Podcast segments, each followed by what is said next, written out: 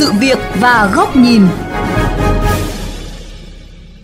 Thưa quý thính giả, những năm gần đây, tình trạng loa kéo, hát karaoke quá mức gây ô nhiễm tiếng ồn đã trở thành vấn nạn nhức nhối của xã hội.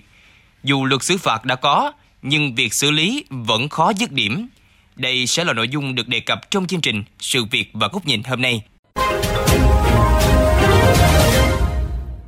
Trong thời gian giãn cách xã hội phòng chống dịch COVID-19 tháng 4 vừa qua, một nạn nhân bị đâm tử vong do nhắc nhở hàng xóm hát karaoke gây ồn ào, bức xúc cho những hộ dân kế bên. Theo ông Nguyễn Văn Tài, Phó Chủ tịch Ủy ban Nhân dân huyện Bình Chánh, trước và sau khi vụ việc xảy ra, địa phương đã thường xuyên giám sát, nhắc nhở các đơn vị tuân thủ các quy định về không gây tiếng ồn trong khu dân cư.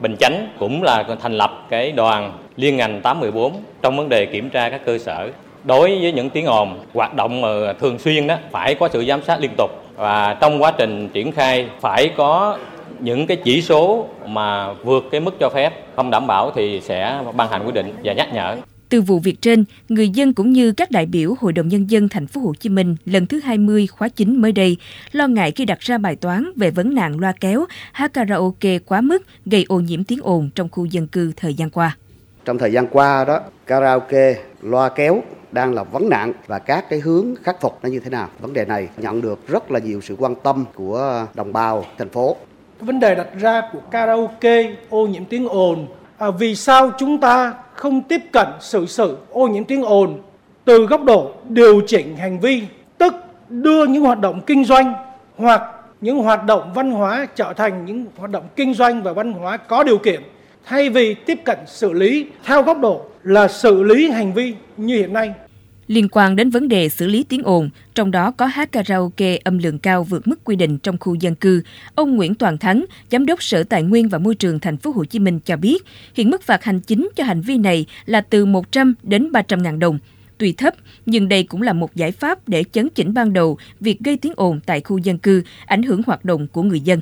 Đối với các cái nguồn gây ra tiếng ồn lớn thì chính phủ có ban hành cái nghị định 155 cho phép ngành tài nguyên môi trường cùng với các cái cơ quan có thẩm quyền để mà đo đạt và xử lý. Thì tôi nghĩ rằng là cái biện pháp ban đầu đối với hoạt động gây ra tiếng ồn này thì cũng đã được quy định tại nghị định để cơ quan các cấp có thể xử lý và giải quyết việc này. Quan trọng là cái giải pháp chúng ta tiếp thu, tham mưu và xử lý theo bà Tô Thị Bích Châu, Chủ tịch Mặt trận Tổ quốc Việt Nam thành phố Hồ Chí Minh, không ngăn cấm việc người dân hát karaoke để giải trí, nhưng hành vi gây tiếng ồn liên tục bất kể giờ giấc thì cần được xử lý. Thế nhưng Nghị định 167 chỉ quy định việc kiểm soát tiếng ồn từ 22 giờ đến 6 giờ sáng ngày hôm sau, trong khi liên hoan, tiệc tùng, hát karaoke với dàn âm thanh công suất lớn chủ yếu diễn ra vào ban ngày thì bỏ ngỏ, không rõ trách nhiệm quản lý. Bên cạnh đó, bà Tô Thị Bích Châu cũng cho rằng, trước khi ban hành quyết định xử phạt hành chính như hiện nay, nhà nước cần đưa vào hương ước, quy ước để người dân cam kết chấp hành, nâng cao tính tự giác, tự nguyện trên nguyên tắc ứng xử văn minh,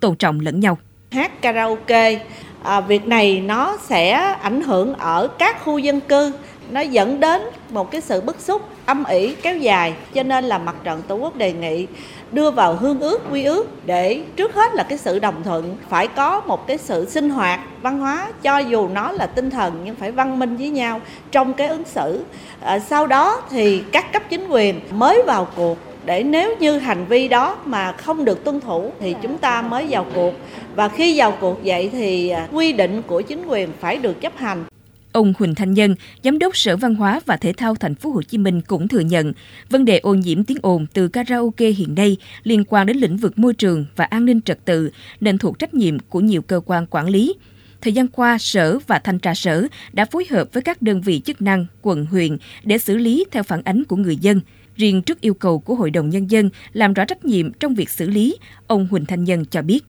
Chúng tôi đã có hai cái văn bản tham mưu cho Ủy ban nhân thành phố trong cái giao trách nhiệm cho các ngành liên quan. Thứ nhất là trách nhiệm của ngành văn hóa thể thao, thứ hai của công an thành phố, thứ ba là trách nhiệm của sở tài nguyên môi trường, thứ tư là trách nhiệm của ủy ban nhân dân các quận huyện. À, và thứ năm đó là mặt trận các đoàn thể trong công tác tuyên truyền vận động. Và trong đó nêu rất rõ trách nhiệm tại địa bàn dân cư phải là chủ tịch ủy ban nhân dân phường xã thị trấn và đồng chí trưởng công an phường xã thị trấn trong cái tăng cường công tác quản lý. Sắp tới, theo đề nghị của Hội đồng Nhân dân thành phố, Sở Văn hóa Thể thao sẽ bổ sung tiêu chí không gây tiếng ồn vào các bộ tiêu chí ứng xử văn hóa cộng đồng nhằm hạn chế tình trạng hát karaoke quá mức quy định trong khu dân cư.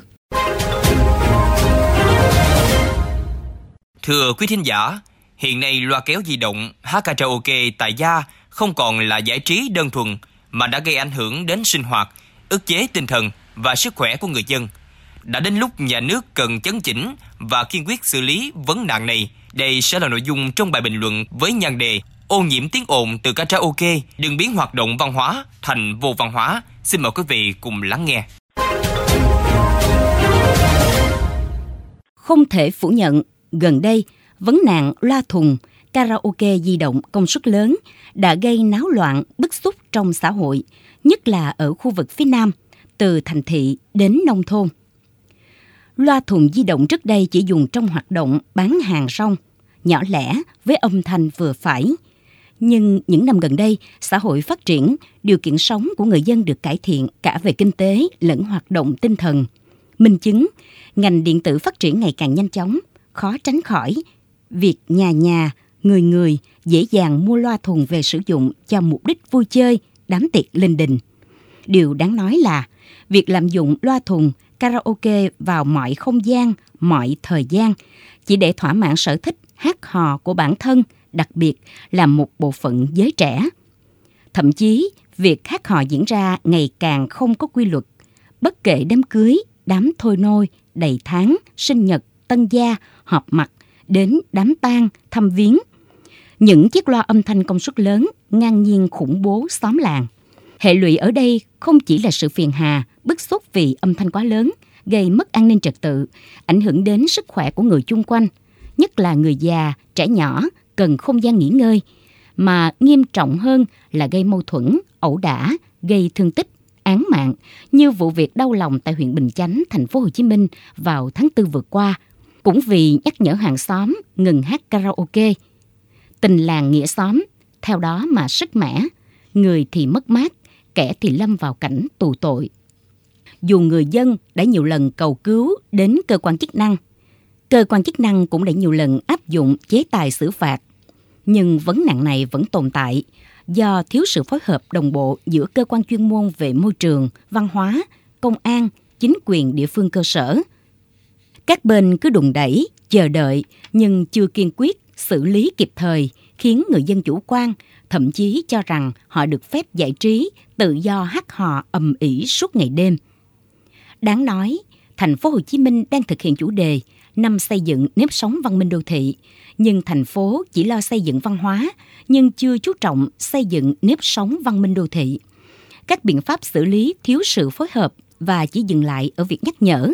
Cụ thể, Sở Văn hóa Thể thao Thành phố Hồ Chí Minh thì không có chức năng đo tiếng ồn. Xử lý vi phạm an ninh trật tự lại thuộc trách nhiệm công an, trong khi chính quyền cơ sở thì lơ là quản lý. Do đó, việc sớm đưa tiêu chí hạn chế tiếng ồn vào hương ước, quy ước là đúng đắn.